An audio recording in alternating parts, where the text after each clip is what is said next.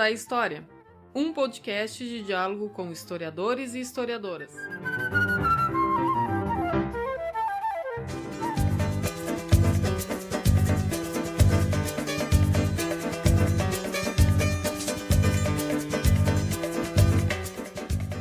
Olá para todo mundo! Está começando Minutos da História. Eu sou Mauro Dilman, historiador, e apresento esse podcast toda semana. Hoje temos a honra de receber o historiador Pedro Henrique Pereira Campos, professor da Universidade Federal Rural do Rio de Janeiro. É autor do premiado livro Estranhas Catedrais, As Empreiteiras Brasileiras e a Ditadura Civil-Militar, 1964-1988, e também de outros livros, capítulos e artigos. Inspirados no título de um texto do historiador inglês Eric Hobsbawm, nós pedimos ao Pedro Henrique que falasse conosco sobre o que os historiadores e as historiadoras têm a dizer a e sobre a sociedade brasileira contemporânea. Com a palavra, o professor Pedro. Das nossas novas gerações dormia a nossa pátria mãe tão distraída. Bem, o que os historiadores têm a dizer a e sobre a sociedade brasileira contemporânea. Eu entendo que os professores de história, os pesquisadores de história, as professoras, as pesquisadoras têm muito a contribuir com a sociedade brasileira, né? Em um primeiro lugar, eu acho que nós podemos é, incidir na consciência, né? Ou melhor, é, fazer um movimento para conscientizar a população acerca do que foi, do que é o processo histórico, né? Tentar incidir no sentido de é, fazer, fomentar as pessoas a pensarem historicamente. Isso eu acho que é uma tarefa importante, desempenhada pelo professor, pela professora, na sala de aula e também no espaço público, né?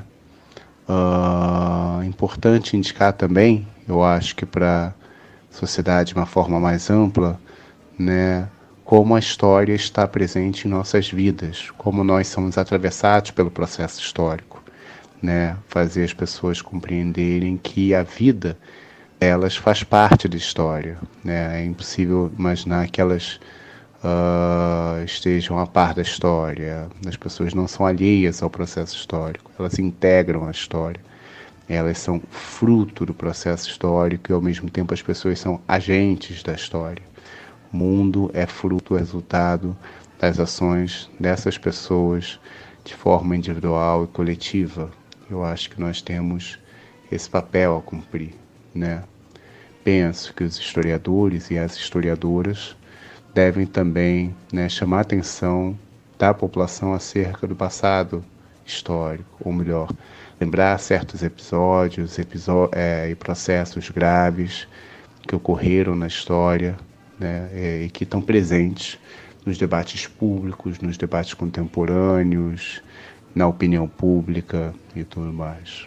É, sendo mais específico e dando exemplos, é, por exemplo, eu acho que cabe uh, aos especialistas da história uh, incidir, por exemplo, num um fenômeno fundante na sociedade brasileira que foi a escravidão. Assim, quando a gente tem discussões contemporâneas, né, como casos de racismo, a discussão sobre as cotas raciais, eu acho que é papel do historiador e da historiadora lembrar o que, que foi a escravidão, o que, que foi o massacre dos africanos, o que, que foi o trabalho compulsório no período colonial e no período imperial, né, indicar né, uh, o que aconteceu, como foi a abolição da escravatura, toda a resistência escrava uh, e todo o processo de escassão de populações gigantescas que vieram a construir esse país. Eu acho que um outro fenômeno né, que os historiadores e as historiadoras não podem se furtar né, a incidir, a problematizar e a discutir com a sociedade respeito a outro momento que eu considero fundante né, na história brasileira recente, que foi a ditadura. A ditadura civil-militar ou empresarial-militar inaugurada com o golpe de 1964.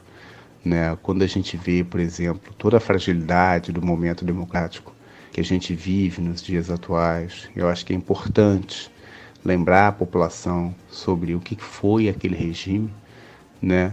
É, dado que alguns agentes né, públicos é, recordam de maneira realmente, digamos assim, saudosa daquele momento histórico, né? E aparentemente a gente vê que a maior parte da população não reage negativamente, não protesta contra isso, né? Pelo contrário, algumas pessoas que é, citam positivamente a ditadura conseguem bons resultados políticos, bons resultados eleitorais. É, nesse sentido, eu acho que cabe ao historiador, à historiadora, ao especialista do campo, lembrar que a ditadura não foi simplesmente a ausência de eleições, não foi um período que as pessoas não votaram para presidente da República. Pelo contrário, né, a ditadura foi um processo muito maior do que isso, muito mais violento, muito mais agressivo, muito mais danoso para a sociedade, principalmente para as pessoas mais pobres, é, para as classes subalternas, para os trabalhadores, para as trabalhadoras, para os povos indígenas, para os camponeses, né? Então tem que, eu acho que explicar para a população que a ditadura foi perseguição, foi repressão, foi tortura, foi censura, foi arroxo salarial, foi colaboração com os empresários, né? É, e vários agentes que cooperaram, que contribuíram, que compuseram a ditadura, que não foram punidos posteriormente, que não foram devidamente julgados no processo histórico devido ao contrário dos militantes perseguidos, né, dos uh, integrantes da resistência armada que né, se voltaram contra a ditadura. Enfim. Uh, e eu acho que cabe também é, ao historiador, à historiadora, aos professores da área, demandar políticas de memória, né? É, e inclusive conscientizar, incentivar, mostrar para a população como são importantes essas políticas de memória.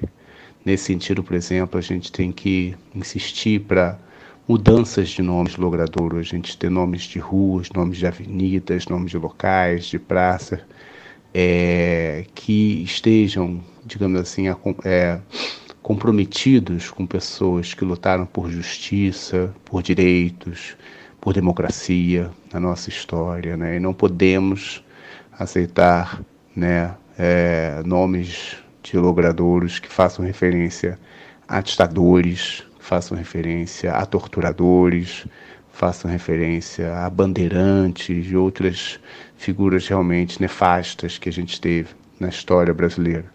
A gente não pode ter uma ponte presidente Costa e Silva, ele não era presidente, ele era ditador, né? Uh, e não pode louvar um sujeito que foi o principal responsável pelo ato institucional número 5, né, que é o, o, enfim, o fato mais violento, né, é o, a decisão mais violenta mantida e colocada pela ditadura. A gente deve também lutar por museus, por centros de memória, por políticas de reparação, por leis, é, por incentivo a pesquisas, né, para que a gente possa ter de fato uma política de memória é, integral, plena, forte no nosso país, né, é, para que a gente possa viabilizar de fato um processo de memória, verdade, justiça, inclusive com punição dos perpetradores de crimes durante o período da ditadura, associados a outros momentos graves na história brasileira. Né? Então, particularmente nesses dois episódios, nesses dois fenômenos que eu julgo fundantes, formadores da sociedade brasileira, a escravidão e a ditadura, e eu acho que cabe né, que os historiadores e as historiadoras lutem né, por mais política de memória em relação a esses dois processos.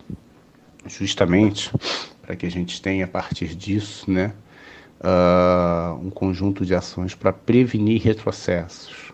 Né? Se a gente tivesse uma política robusta de memória, no que tange, por exemplo, a ditadura, né, a gente talvez tivesse hoje uma vacina, né, e se a gente se preocupar em fazer isso no futuro, talvez a gente tenha o antídoto justamente para evitar que figuras autoritárias, que louvam publicamente torturadoras, né, cumpram, papel, cumpram papel de Estado e sejam eleitos para cargos públicos. Nesse sentido, né, acho que historiadores podem, é, de porte, de conhecimento do processo histórico, tentar ajudar a que a história né, ande para frente, para que ela progrida, para que ela não encontre retrocessos e voltas a passados sombrios que a gente já teve na nossa história.